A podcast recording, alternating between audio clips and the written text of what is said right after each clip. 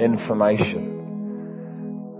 It's not that we would acquire intellectual information. It's the point is change. And this is where the challenge is for the church because the world just fills its head with information. And we can do that as his people. But that's not the goal. The goal is change. The goal is that we would experience and know more of him today than when we did a year ago, than what we did five years ago, than what we did the day we committed our life to this person who saves us. And so the challenge with that is we have to ask some big questions around, am I changing? Am I a different person than the one I was? Greg, are you different to when you met Christ 17 years ago? Do you have more love in you? Are you more generous? Do you pray more?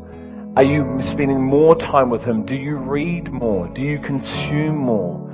Do you love more? Are you patient now when you weren't?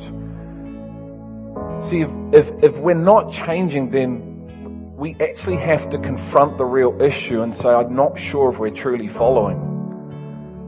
We may think we are, and we may turn up to meetings and discipleship groups and prayer meetings, but that's not the goal, is it? That's not the goal to turn up. The goal is change. The goal is life. There is an indestructible life that is to be found in Christ. And Christ died and rose again that his people would find this indestructible life that is found in him, a life in the Spirit. A life where as we are called to be ambassadors, we are demonstrating. So, like we've said, this wisdom of God is the demonstration of God through a changed life and changed lives called the church.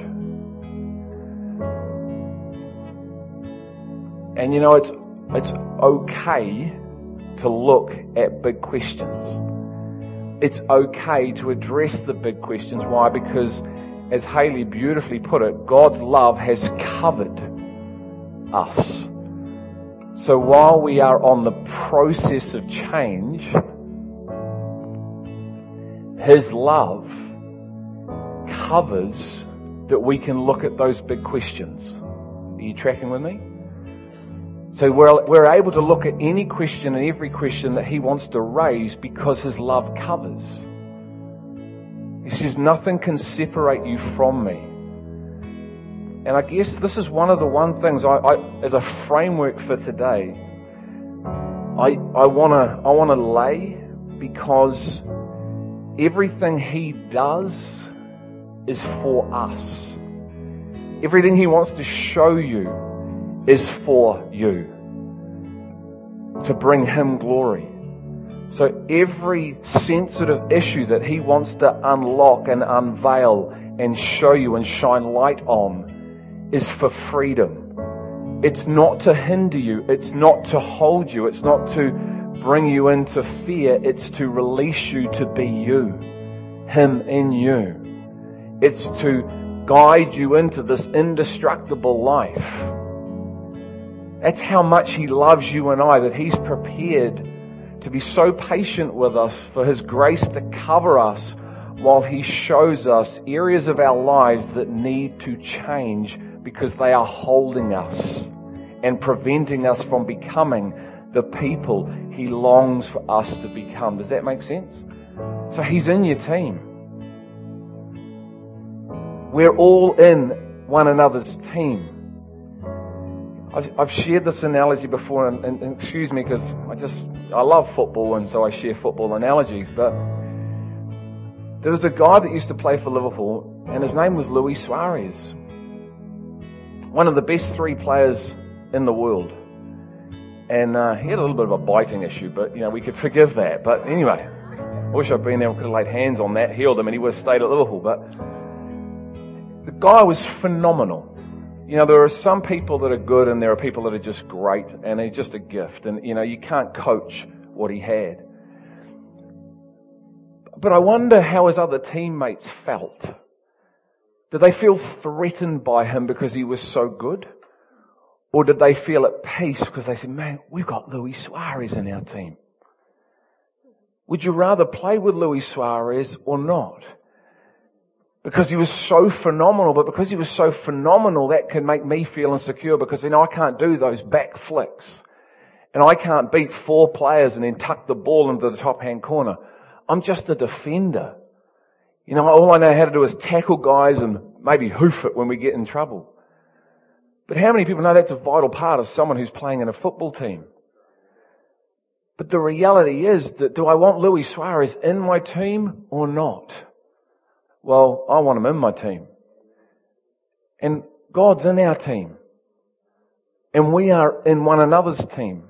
But so often we can, we can have this, you know, well, yeah, but you know, no, you're not in my team or, or, or whatever and you're in another team and, you know, and we compare and then we when we compare, we, fear comes because we compare. Oh, I'm not like Luis Suarez. Well, you're not supposed to be like Luis Suarez.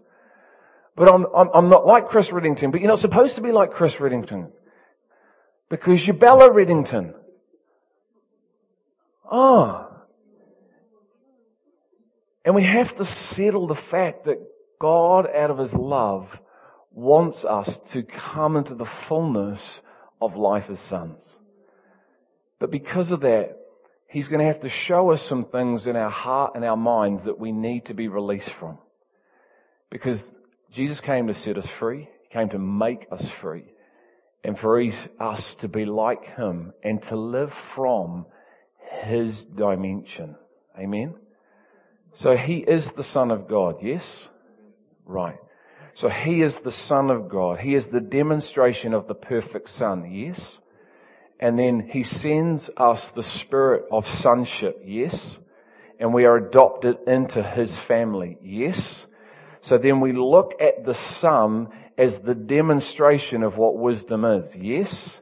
Then we look at our own lives and go, well, I am a son too. So he is the perfect son. He's the perfect model of what my life is to reflect. Yes? So if he lives a certain way on the earth, I'm to live from that way, correct? If he thinks a certain way, I'm to think a certain way. If he does certain things, I'm to do it his way because he is the perfect model of sonship. And I've received the spirit of sonship through the adoption of his blood for me to demonstrate what perfect sonship looks like. That all makes sense. Lord, I pray that would hit us like a ton of bricks in our heart and our mind that we would see you and realize that I've been bought with blood to live a life like the Son did. And I'm on a journey of becoming perfect, like my Heavenly Father is perfect, like Matthew teaches me. Not perfect from the world's perspective, perfect from your perspective perfect, to be mature as the Son was mature in the way he thought, the way he spoke, the way he heard, the way he acted, maturity to the fullness of having Christ in me that I may be the demonstration and we as a church may be the demonstration of you on the earth. So Lord, renew our minds today. Renew our heart positions today when we look at this topic called family and how you saw family and what you spoke about family and what you demonstrated about family. Father, I want that to be my reality. I no longer want to live from my perspective, Father. I want to have my mind renewed and my heart changed to live from your perspective. Because that perspective brings me life and life abundant. Mine does not, yours does. And I don't want any person or anything binding or holding my heart more than yours. And so, Father, as we ask this, I pray your Holy Spirit which is present with us and lives in us, would guide us from the inside out into change and transformation. Because wisdom, Father, is the demonstration of your life in and through us as sons. And we know you love us and we know nothing can separate us from your love. Our behavior does not separate us from you. I thank you that you have sealed us so we all belong. I thank you, Father, out of belonging we believe. And out of believing our behavior starts to modify to the incredible pattern of your son. And so God, I thank you that there is grace and time and patience for that work to be established in our hearts. For you know every hair on our head. You know the time that you've given each of us. And I pray, Lord, with wisdom, we would not be wasting those days, but we would be diligently, intentionally pursuing you with all our heart, soul, mind, and strength and loving you from this reality. I ask and we ask this in the powerful name of Jesus. Amen. Amen. Matthew 11, 19. Wisdom is vindicated by her deeds. Don't have this one, my friend, at the moment. now the guys who do AV are phenomenal, especially when it comes to trying to follow me. Uh, because I give them this PowerPoint and half the time I don't even speak to it. And then sometimes I speak down here and come back here. So I just want to acknowledge them for the phenomenal work they do. Um, yeah. So wisdom is vindicated by her deeds. Isaiah 55 8 says, His ways are not our ways. Let's just come with me to have a look at that. Isaiah 55 8.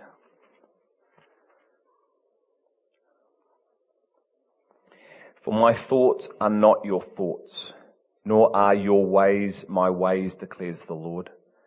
For as the heavens are higher than the earth, so are my ways higher than your ways, and my thoughts than your thoughts. So two foundation blocks. One, everything God does is for our own benefit. Okay? Seal that today as we look at His look on family.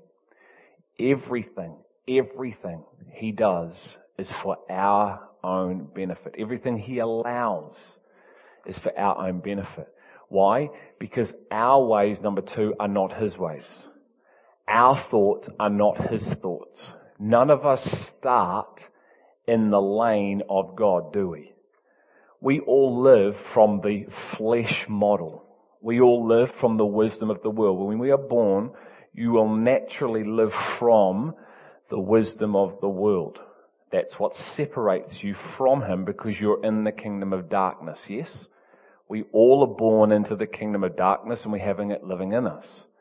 And so none of us think like God. None of us know God. None of us love God until God decides to draw you unto himself and start to renew every heart attitude and mindset that you currently have.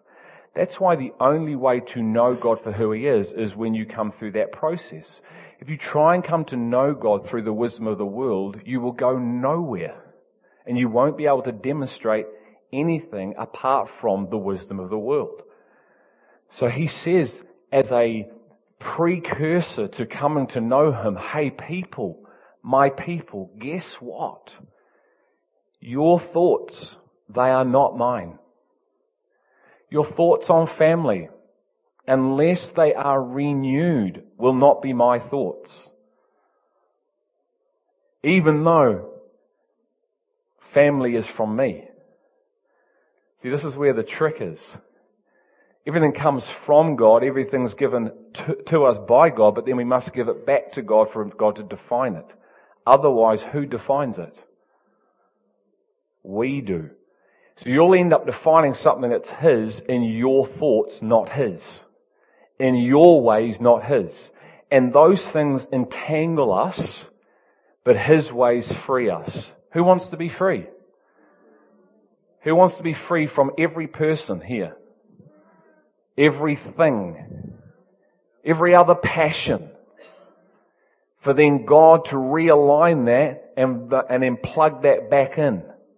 Maybe not every passion, because every passion could be killing you. Okay, so he's declaring his realm, his reality, sorry. Nor are your uh, ways my ways. Say, my ways aren't God's ways. Unless God has revealed his ways in me. For as the heavens are higher than the earth, so are my ways higher than yours. That's pretty high, isn't it? I think he's painting a pretty big picture of how high that is. Anyone been to heaven lately? Is it a long way? We're trying to get there, aren't we? Spaceships and all that stuff. And my thoughts are not your thoughts. So, we have the mind of Christ. Yes? Do we live from the mind of Christ? Because like I said last week, we love to throw this around like, well, I have the mind of Christ. Okay. Awesome. Great. Now, if you have the mind of Christ, do you live from the mind of Christ? Because what would be the point of having the mind of Christ but never living from the mind of Christ? Wouldn't that be leading you into a, a false reality in the wrong way? So what would be the point of having $10 billion in the bank and never spending any of it, but knowing you've got it? It's a waste of time, isn't it?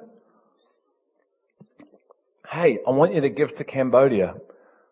No, but you've got $10 billion in the bank. No, I haven't. Yes, you have. You can see it right in front of you. Look at your deposit slip. There it is. No, that's not my deposit slip. That's someone else. No, look, it's got your name on it. Is your name Greg Simnor? Yes. Do you live at 18B Bodmin Terrace? Yes. Is your wife Danielle Smith? Yes. Then that's yours? No. Eh? I reckon that's how God looks down on us. I'm not a son. Yes, you are a son. No, I'm not a son because I did ABC last week. Doesn't matter. I'm not generous. I'm not this. I'm not that. I'm not this. I'm not that. I'm not that. I'm not that. I, I, I, I'm not. Well, he says you are.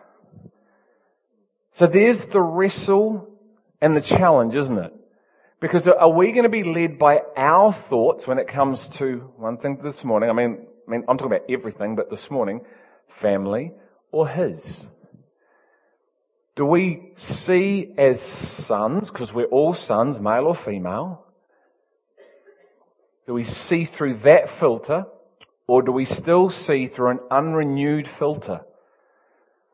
So those two foundational keys, I'm just going to say them. If you're writing them down, one, everything he does and allows is for us because of love.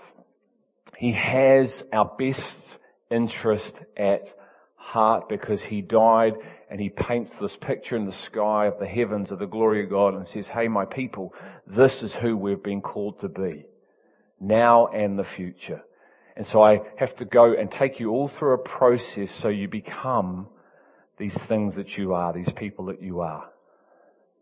Cool? The second thing, he says, by the way, your ways aren't mine. So I've got to renew your mind as part of the process. Deal with things in your hearts. Things that you've allowed to get into your hearts that are greater than me. So you can become those people and so you don't say no when I come to you and call you to something greater because of the things entangled in your heart you can't go. Clear so far? Cool. Okay, so here's just some questions. What does this demonstration of wisdom look like when it comes to family? So we've talked about the demonstration. The wisdom of God is the demonstration of God. So what would someone look like who's living from the wisdom of God when it comes to family? Knowing that Jesus is our perfect model, yes? What does it look like to live our lives from Jesus' position when it comes to family? What does it look like and sound like to live from the mind of Christ when it comes to family? So once again, God has given us the perfect model called His Son so we don't get lost. We don't have to recreate anything. We just have to see and hear the true picture that God is painting. That will be a challenging picture depending on where you're at with Him and the knowledge that you truly carry of God. Because the reality is the truth. Someone can go, amen, preach it, man, give me that, and I can feel that, and that's hitting me, and that's, that's pretty full on, but I feel the life of that, because Jesus said to those in John 6, the words I'm speaking when I said, eat my flesh and drink my blood, are words of the Spirit. And a whole lot of people said, who can listen to this stuff? Who can even bear what the man is saying? Has he lost his mind? We don't drink blood. He can't be who he says he is. Who can listen to this garbage? Well, Peter goes, you know what? We not only believe you're the son of God, we've come to know. And the Bible says in that passage that many of his disciples left them that day. A disciple is someone who studies to become like the teacher, the rabbi. So a whole lot of disciples decided they were going to leave the rabbi. Do you reckon they knew what they were doing? I'm not sure if they knew what they were doing. I'm not sure if we know what we're doing half the time. When stuff comes, truth comes, and it might offend or it might be his perspective, but because it's not our perspective, and now we hear it through the filter of our perspective, we say the same thing. Who can listen to this? Be quick to hear. Be someone who is quick. James 1:19. Do not be someone like the natural man who goes and looks at his face and then forgets what he looks like and who he is because he looks through the natural lens. Be someone who sees who they are in the spirit and is thankful because you know God's loving you and got you on a process of change and transformation through the power of the Holy Spirit. Amen. So, let's go to Luke 2, 29 to 35. Luke 2, 29, 35. And by the way, I mean, as I said last week, I'm, this, this is actually going to be a two part message again. Um, and so, um, in trying to cull everything, um, I'm having to, uh, just, what I thought was going to be one is going to be two. So I'm, Danny and I and the kids are going to Australia on Wednesday. Uh, yeah, for two weeks, uh, going to hit some sun. And, um, and then when I come back, I'm going to be doing preaching part two. So that's on the 11th of, uh, of October.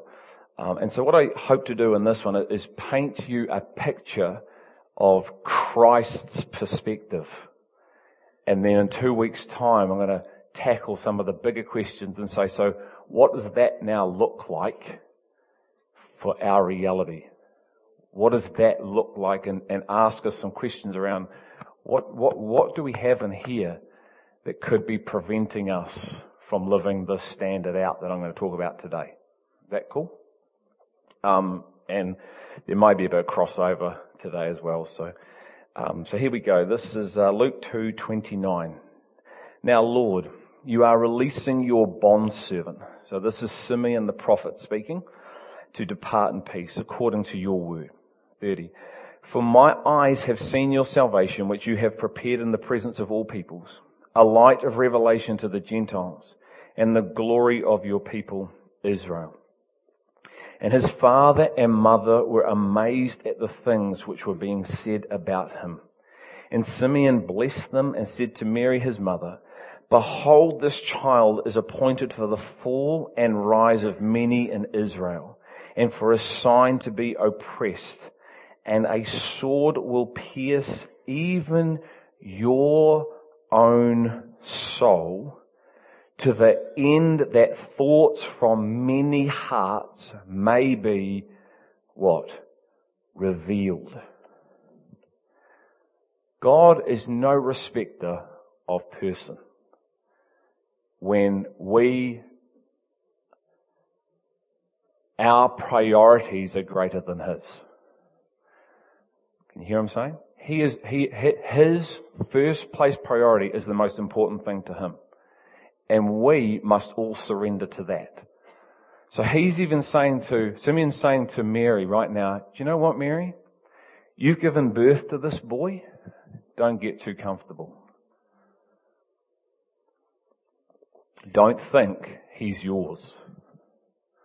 Don't bind him around your heart and live for him. Because he's going to challenge Israel. He's going to challenge everybody on the planet.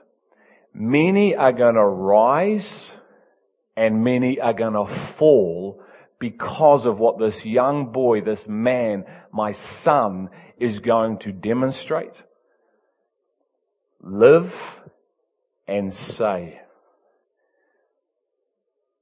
So very, very, very early on in his life, God is showing his mother something. And he's showing us something about this person, God called Jesus Christ. And the challenges, and as it says, he's going to reveal what's in the heart of man. How many people have read the prophetic booklet that we gave out? Who can tell me what one of the words in there was in relation to what I just said? Every heart will be exposed for what's in it. Why though? To shame that heart? No. To show that heart the things that are binding that heart to prevent that heart from coming into indestructible life in Christ to show that heart the things that that heart has got entangled in it because he says, love me with all your heart so you can experience all of life. If I don't have all, you're not going to experience all. So love comes to show his mother something and warns her. He gives her a pre-warning to walk and hold this child lightly because he is not yours. You've just been chosen to bring this baby through. But he is not yours, he is mine. None of our children are ours. They are his. Yes, they are gifts, but do you and I love the gift or the gift giver more? Did Isaac and Abraham, did Abraham love the gift giver or the gift more? And what was he prepared to do? Sacrifice the gift. But it was the gift that had been promised for 25 years. That's a long time to get that entangled in your heart if you're desperate to have a child, isn't it? See, what happens is when we become so desperate and live our lives for the things that are of God, but God wants to define them and we don't let them, you can get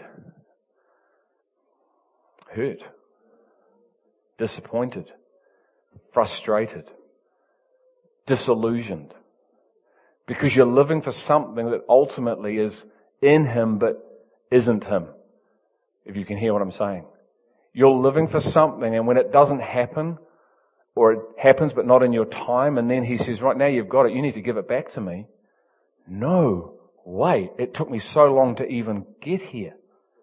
You're not getting it, but that's actually controlling you and binding you. And to be totally free Hey, Mary, you got to give the son back because he's never yours in the first place.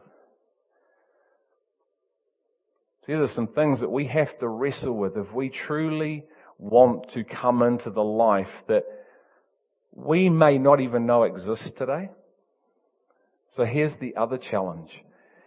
None of us may actually know of the life that's actually for us because we may not have a reference point for it because all we have is the reference point for the lives we currently live.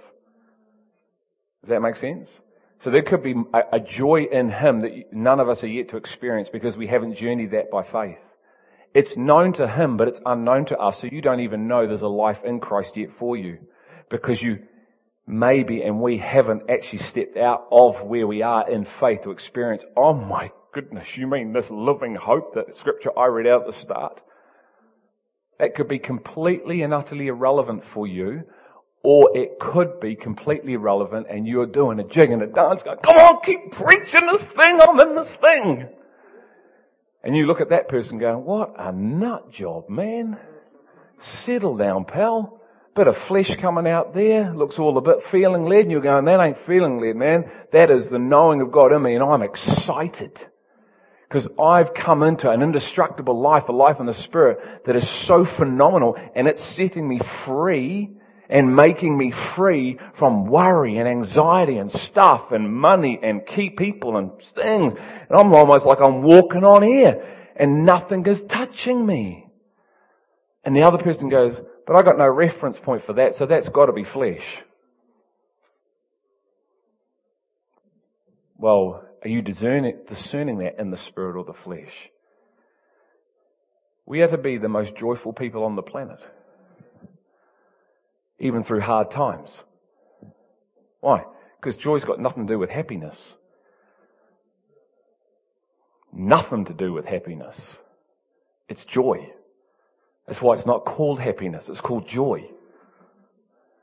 That's why peace has nothing to do with whether there's a big earthquake or not, but everything to do with what's happening in your heart and your mind.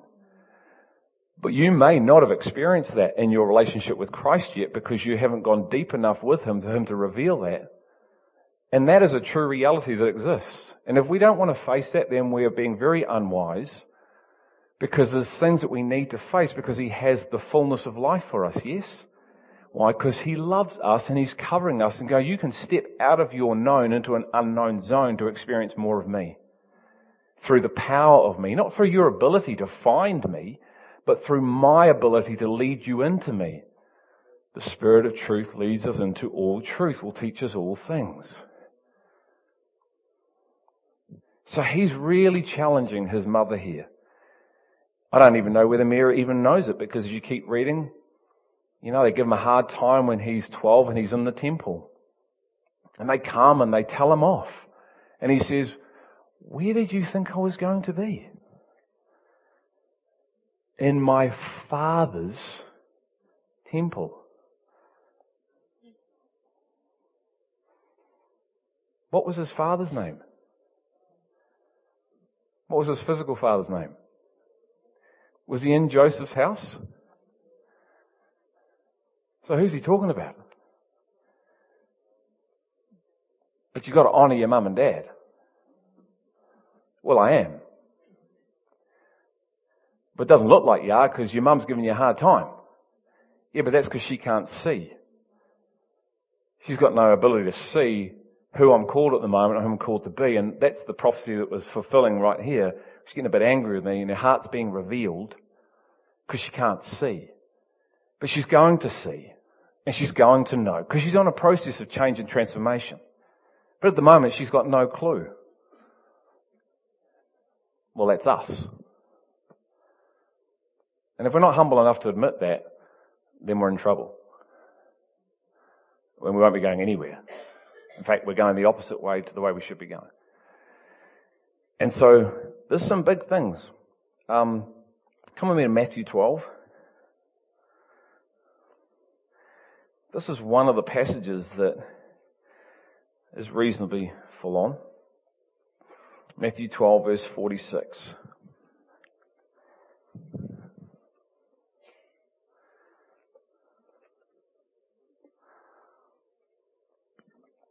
Do you know what happens when your heart gets revealed? Do you know what your natural man wants to do? Wants to do the Usain Bolt. He stops at 100 meters, we keep going. That's what the natural man wants to do when God says, I want to reveal. The spirit man stays and goes, come on then, reveal. Why? Because I know you love me and I know I belong and I know you're for me and I know you want to show me whatever you want to show me for me because it's holding me back. So we need to be people that stay and don't run. Yeah? Our natural response is to get out of there because our perception is completely wrong and twisted. While he, Jesus, was still speaking to the crowds, behold, his mother and brothers were standing outside, seeking to speak to him. Someone said to him, look, behold, your mother and your brothers are standing outside, seeking to speak to you. But Jesus answered the one who was telling him and said, who is my mother and who are my brothers? And stretching out his hand toward his disciples, he said, behold my mother and my brothers. For whoever does the will of my father who is in heaven, he is my brother and sister and mother. So how are you feeling right now if you're Mary and his family? When he says, you know what? These people, I've grown up with them. This woman brought me into life. These guys and my mother, my sister, and my brother. Because they're the ones doing my father's will. Is all spiritual family supposed to be doing the will of the Father? So is he pointing out something here? Is he pointing out that some aren't doing the will of the Father and other people are? Is that possible for us? To be living our lives doing the will of the Simnors in the name of Jesus, but not the will of the Father. Possibility? Great. Because it's a reality as well that we have to contend for and wrestle with. And he's laying something so profound down here, it's quite scary. Why? Because he's no respecter of person again. He's a respecter of those doing his will. He loves all and all have come from him, but he's setting a standard. Jesus set standards. Did you realize that? So we think he's this unconditional love, and it is, but there's no standards attached to it. So once he brings you in, once he saves you and brings you into his realm, he goes, now it's about obedience to my ways because your ways are not my ways. So in unconditional agape love got you in, and the more you know that, the more you will naturally want to lay down your life to fulfill His will and let go of yours. And the more you're in His love, the more you see as He sees. So I say this, Lily and Madeline are my sisters in Christ before they are my daughters. Who can listen to this? Danielle is my sister in Christ.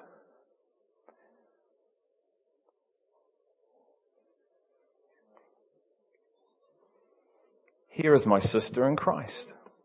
Here are my sisters in Christ. Here are my brothers in Christ. Here is my spiritual family. My natural family are my spiritual family. Okay?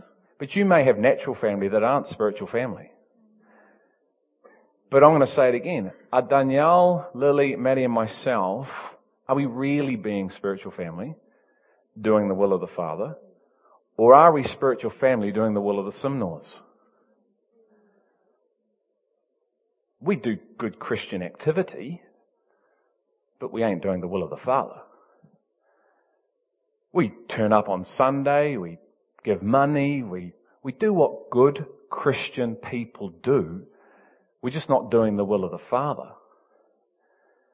Now that is part of, you can hear what I'm saying, I'm going to ask you to hear in the Spirit. That was my whole message last week, to hear what I'm saying in the Spirit. And so you may need to go away and ask, if you're going, what is he even talking about? Don't write it off. Go away and ask the Holy Spirit to reveal if it's Him speaking. We're so quick to write it off because we don't understand it in our carnal mind. That's called being an unwise virgin right there.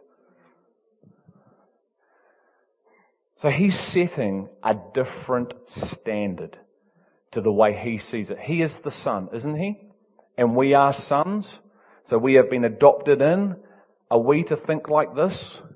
I think so. Are we to demonstrate this reality? I think so.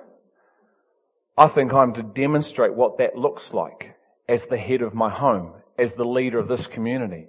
If there's anyone that better be demonstrating something, it's me. If I'm not demonstrating it, go home, put your bag away and just not bother. Because I know about, I don't know about you, but I don't, I don't need any more waffle and I don't need any more saying something that's not being lived out. The church is full of that and I'm sick of that. I don't know about anyone else. I'm sick or tired of people saying one thing and living the opposite to what they say. Now there's grace for transformation, so please hear me. There is grace for that work, but not a prideful heart that spouts a whole lot of rubbish and then can't demonstrate it. In fact, lives the opposite. And so, once again, he's declaring something to us, and he's saying this, that spiritual family is not defined through bloodline. It's not defined through bloodline. Your bloodline might be your spiritual family, but it's not defined by that. It's defined by those who are doing the will of the Father. Lord, Lord, many will say to me, Lord, Lord, but they did not enter the kingdom of heaven. Why? Because they were not doing the will of the Father. Wisdom is vindicated by her deeds. Abraham, he had faith and deeds and he demonstrated it with the handing over of his son. Faith without deeds is, but I don't want you to go run around now and try and make this happen in your physical flesh. Right. He said, I've got to stop doing this and he's got to stop doing that and I've got to stop do this. Give me the five step plan to do everything. And now you go about, no, I'm not saying that at all.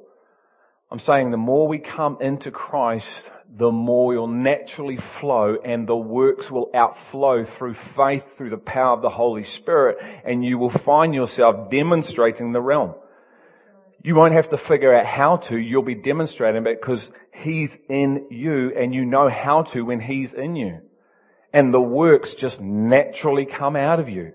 So when you are asked to give up a child, you go, yes, Lord. Why? Because you know that He has the power to raise that child up if He decides.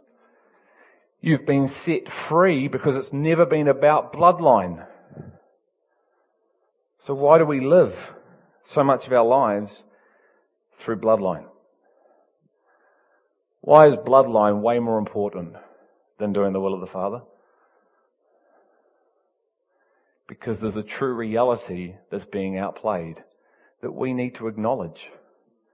Because if we never acknowledge it, then it just keep, continues on. And so, once again, we're living this way, going this way, living our whole lives, and at the door is death. And I should have been going this way. And the door over there is death.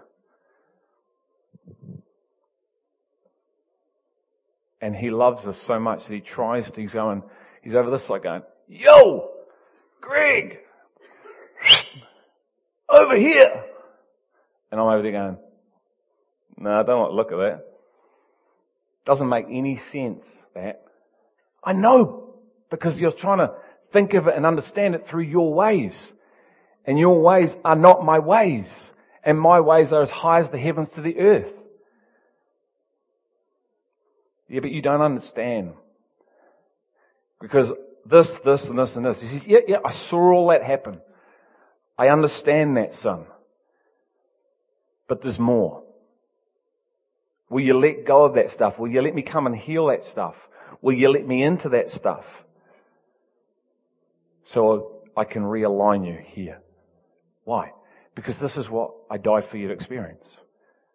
Why? Because I love you and everything's for you. And he's setting a very clear benchmark around what his family looks like. So as a father, once again, I want to stress that I'm not leaving my family behind. I'm taking them on the journey. This is what we've done. Okay, physical family, got to go now. Got to go win the world for Jesus. broken marriages, broken children, broken lives. I don't think that's what he meant. I think he meant this. Hey, Danielle, Lily and Maddie, this is the standard that Jesus lives by. I have these conversations with my children. I tell them that I love them way more than, than, they, than I love them. I tell them, and I believe that every word will not come back void. I can't change their heart, but I can pray that what I'm saying goes deep. And so as a family, we're all living for a much higher calling, a much higher order in Christ. So I'll share them the scriptures and I'll explain what he's saying to them. Why? So they start their lives being free of a reality that I was not. They start their lives in the right position, knowing from the start, not to get entangled, not to, to have to give your heart to this and your heart to that to find love and all these things.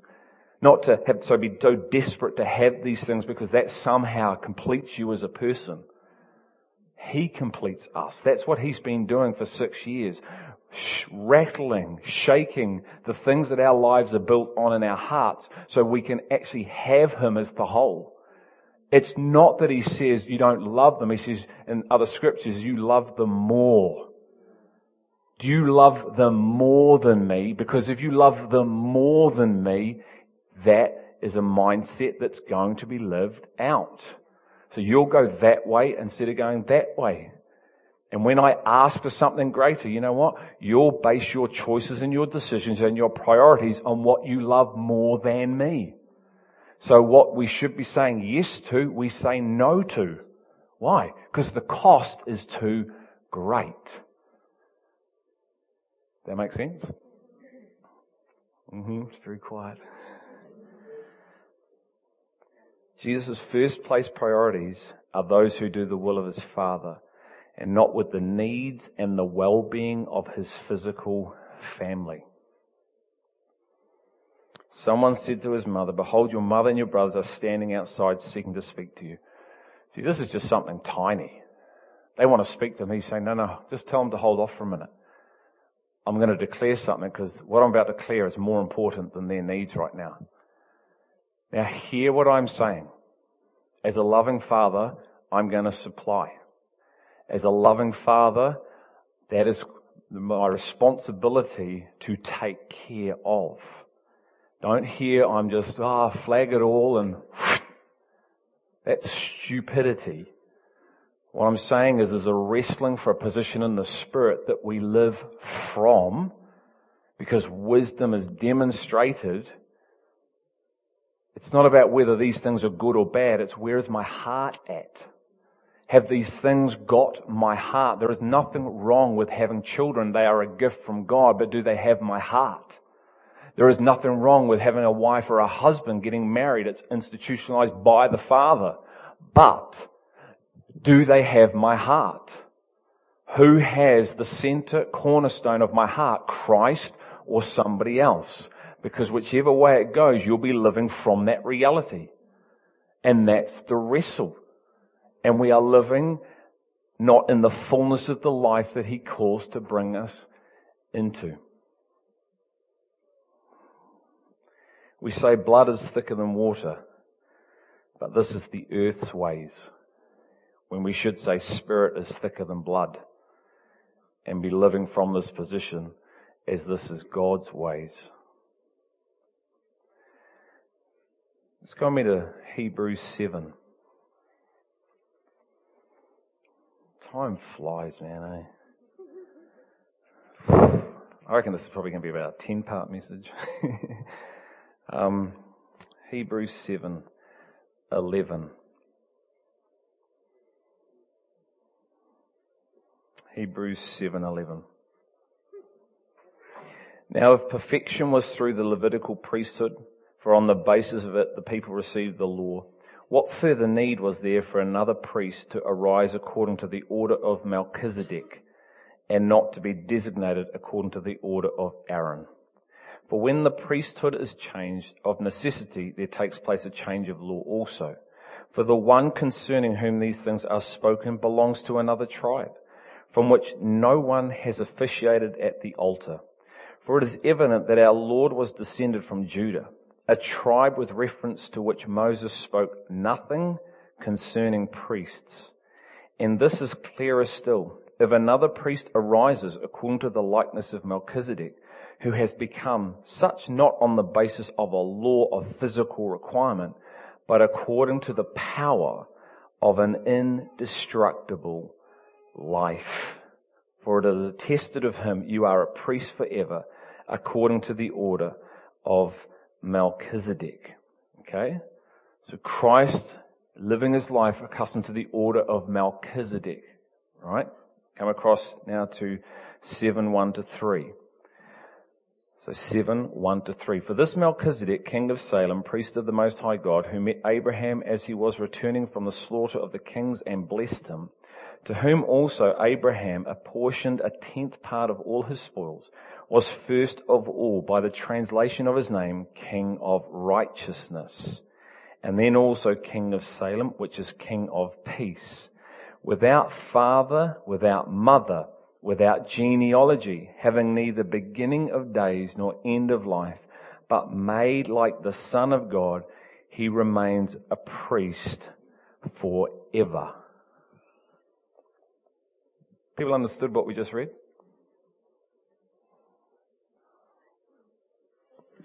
There's a lot of big words, eh?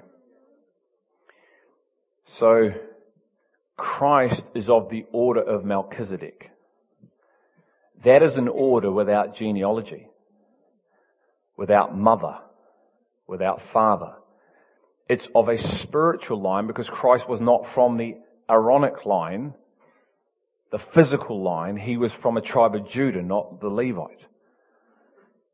And he's of an order of the indestructible life, which is a life in the spirit.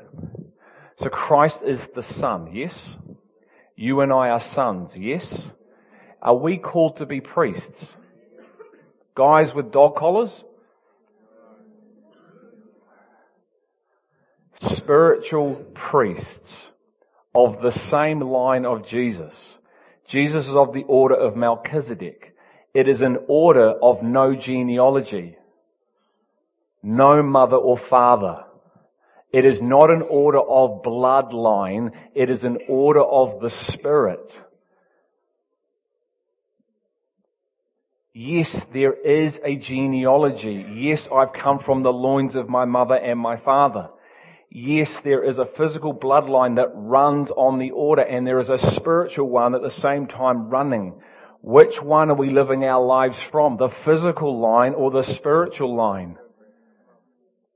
One is an indestructible life in Christ of the Spirit. The other one is just a physical lineage. And the church is called to live her life from the spirit, not the flesh. And God is wrestling, trying to wrestle us from the physical to live in the spiritual, even though we're here in the planet in a physical body. So what order are we living from? Because one binds you up and the other one releases you. Why? Because you know that Lily and Maddie are not mine. So I am free of them. I'm so free of them, it's beautiful because I can love them freely. We had this amazing conversation. I've shared this before, but I'm going to share it again. Madeline was about six, and we were going to school, I was taking them to school and Lily to childcare. And she says this to me, I'm driving, and I remember where it was. I was at the lights. I was near your place, Keith. I was at the lights there on Grays Road in State Highway 1. And we're waiting. And Madeline says, she says, Dad, she says, you're not really my father, are you? I'm like, hey? She says, you're not really my father, are you? I said, what do you mean by that? She said, well, you, you are my father, but God is my father. He is my father, really, isn't he? And I said, that's right, honey. Absolutely. How did you know that? She said, oh, an angel came to me last night in my dream and was teaching me. I'm like, you know, like, I think the lights must have gone green and red and green and red and green and red. eh, eh, eh, eh. I'm like, hey? Yeah, an angel came and it was teaching me. She said, and, and we only have one teacher. And that's Jesus Christ, eh, Dad? I'm like, I'm doing a dance. My, my daughter's in, in something that half the church hasn't even caught on to. And she's six. And I'm like, mate. And she says, son, yeah, really? Yes, you are my dad, but you're really not my dad. And Lily, as quick as a flash, says, great! I can have them all to myself.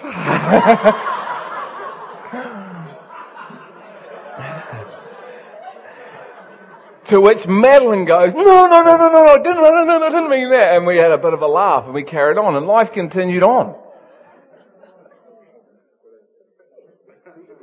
Matthew 23, 8 to 10. But do not be called rabbi. One is your teacher and you are all brothers. Do not call anyone on your earth father, for one is your father, he who is in heaven. Do not be called leaders, for one is your leader, that is Christ. I'm spending a lot of time with my, my girls and, and, and saying, guys, love God with all your heart, soul, mind, and strength. And I want to lead you into this reality more and more. And you've heard me say, I, I love God more than I love Danielle. And I say this in love, and, and she's cool with this. The gap is heaven and earth. And it's right. Because then she gets to experience the love of the Father coming through me. And I think she would give testimony to the fact that the Greg over the last six years to the Greg she married is a different Greg. There's a different love being administered in the home. There's certainly a greater patience, a believing and a hoping and a persevering. And that's what I'm hoping His grace and, and His love is doing. And I'm becoming more of a demonstration for not only my own kids, but for you guys. Because it's a demonstration of something. And He's saying, you know what? You're not my mother, my brother.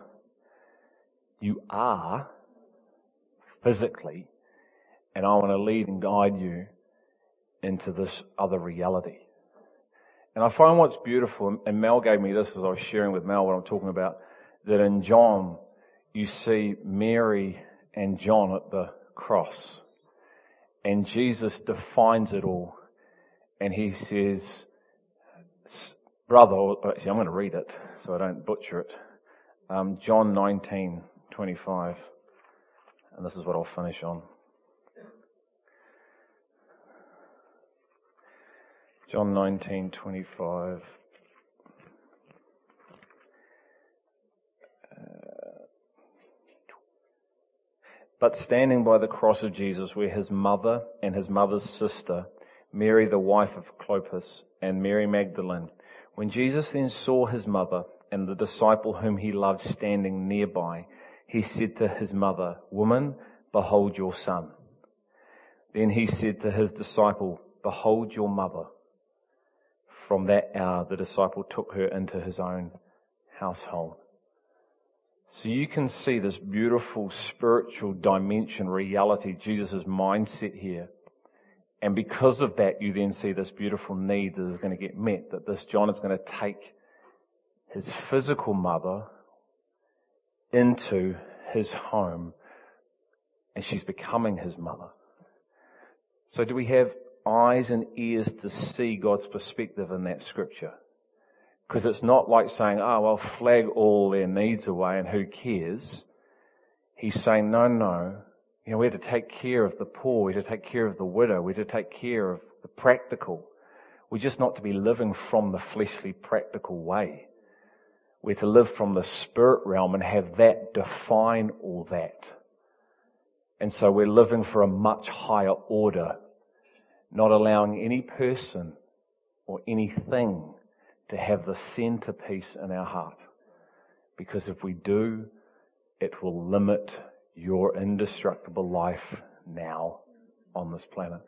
Because you'll be living for something else. You'll be living for your high order, what you love. And once again, I just want to stress it's okay to be there today. It's okay. Because His love covers. And once again, He's showing us more and more of His way so we can just naturally flow and transition into His way. And so his love, his grace, his mercy, his patience covers. But then he says this, now that you know, because we all know, don't we? We're all being truthful. We all know where our hearts are at. We know what we love and what we don't love. And so he says, are you prepared to recognize it? And that's what he's been trying to do and he's doing. Will you recognize what's being said? Yes, Lord. Will you then acknowledge it? Because there's power in the acknowledgement of a true state. So will you now give it life? Words have life, words have death. Will you actually acknowledge what you're recognizing? Yes, Lord. Then son, will you repent? Will you turn back to me and my ways, because your ways are not mine, and ask, seek, and knock to receive through the power of my spirit me. And if I receive more of God, you know what happens? That gets dealt with. That's how, this is how you change.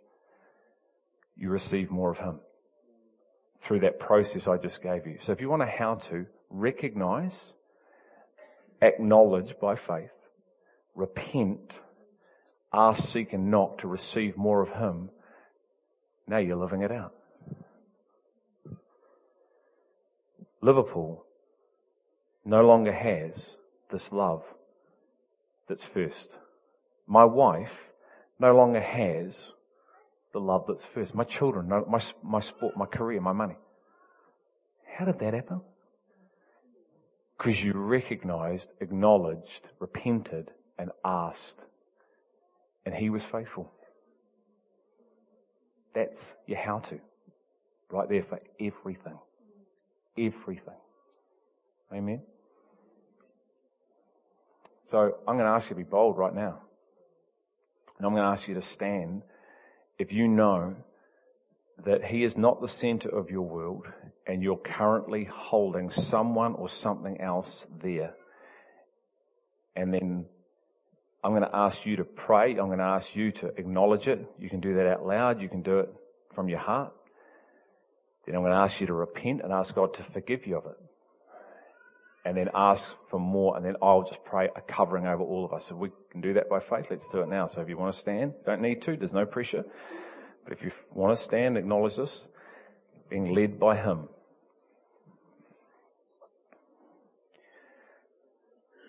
So by standing, you're saying to God, you recognize you're loving other people or stuff more than Him. You're recognizing it today. Now what he would do uh, is say, acknowledge it, speak it out loud, either to um, just speak it out, um, speak it to yourself. The Bible's powerful. It does say if you confess to another your sin, because this is what it is. It's a sin. Anything that's not of faith is a sin. There's power in that. There's a prayer of a righteous man that comes to heal if we acknowledge it to others. So if you feel like you want to acknowledge it to others, people beside you, do that. There's no fear here.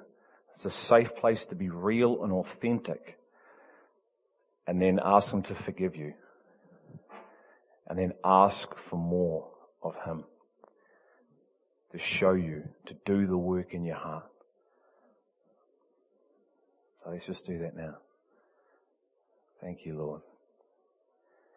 Thank you, Father. Thank you that you see every person, every heart. You love us all.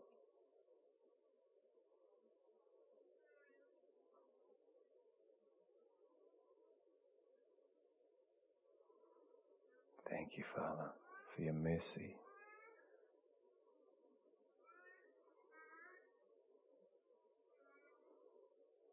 Thank you, Jesus.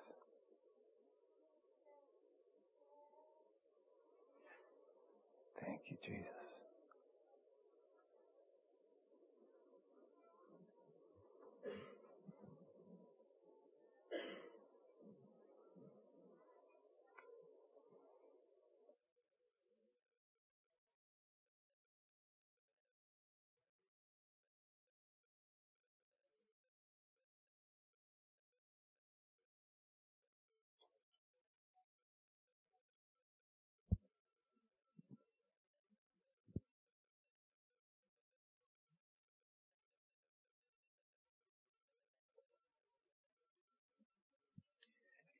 just thank you for the absolute humility and transparency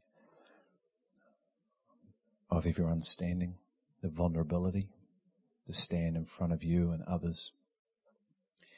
That very thing breaks the fear off us. And Lord, as we have recognized where we're at today and acknowledged it before you. Lord, we just ask that you'd forgive us for having people, children, loved ones, in-laws, stuff in us more than you. And we turn to you this morning and we ask you to change us, to alter us, to fill us. Holy Spirit, I ask that you would pour your love into every heart that is standing. Holy Spirit, through your power, I ask that we would receive more of you so we're able to be the demonstration of you. We acknowledge our absolute dependency on you for change. But we ask, we seek, and we knock with all we have, and we rest in the fact. We rest and we wait on you for your work to be done. So we ask by faith, and we give you our heart by faith this morning. Lord, we make a decision to give you our heart today. All of our heart. Cleanse our heart. Clean our heart. May all the leaven come out of our heart. Sweep our heart clean. Sweep the house clean, even though we are clean.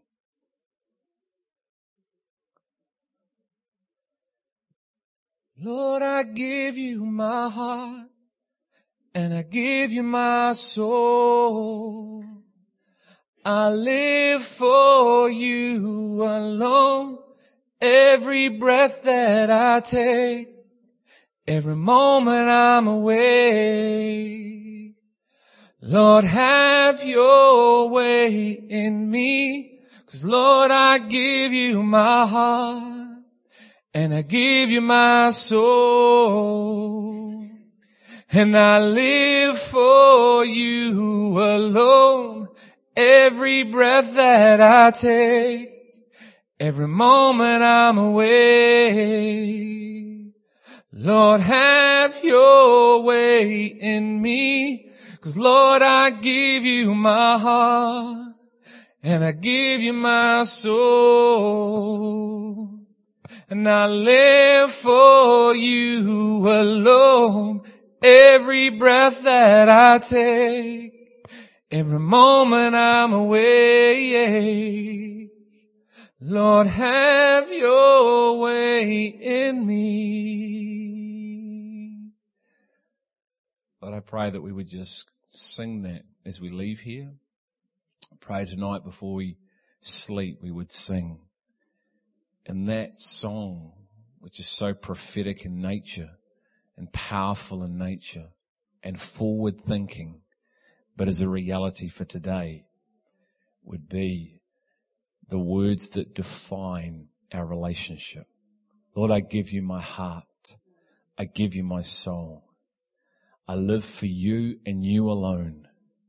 Every breath that I take, every moment that I'm awake, Lord, have your way in me, your thoughts, your ways so we as a body can be the demonstration of your wisdom for not only one another to see and be encouraged by, but for a world to see you and glorify your name and know, as John 17 states, that they would know you were sent because of the oneness of the Spirit in us as your church. So Lord, may we have faith to believe all things. And may we pursue all things. And may we set our minds on the things above where you are seated in heavenly places. And may we not set our minds on the earth, but on you. So Father, we ask this by faith and through the power of your Holy Spirit to do a work in our hearts and our minds in the name of the greatest name that ever has, ever is, and ever will be, Jesus Christ, Yeshua, Yahweh. Amen. Amen. Thanks guys.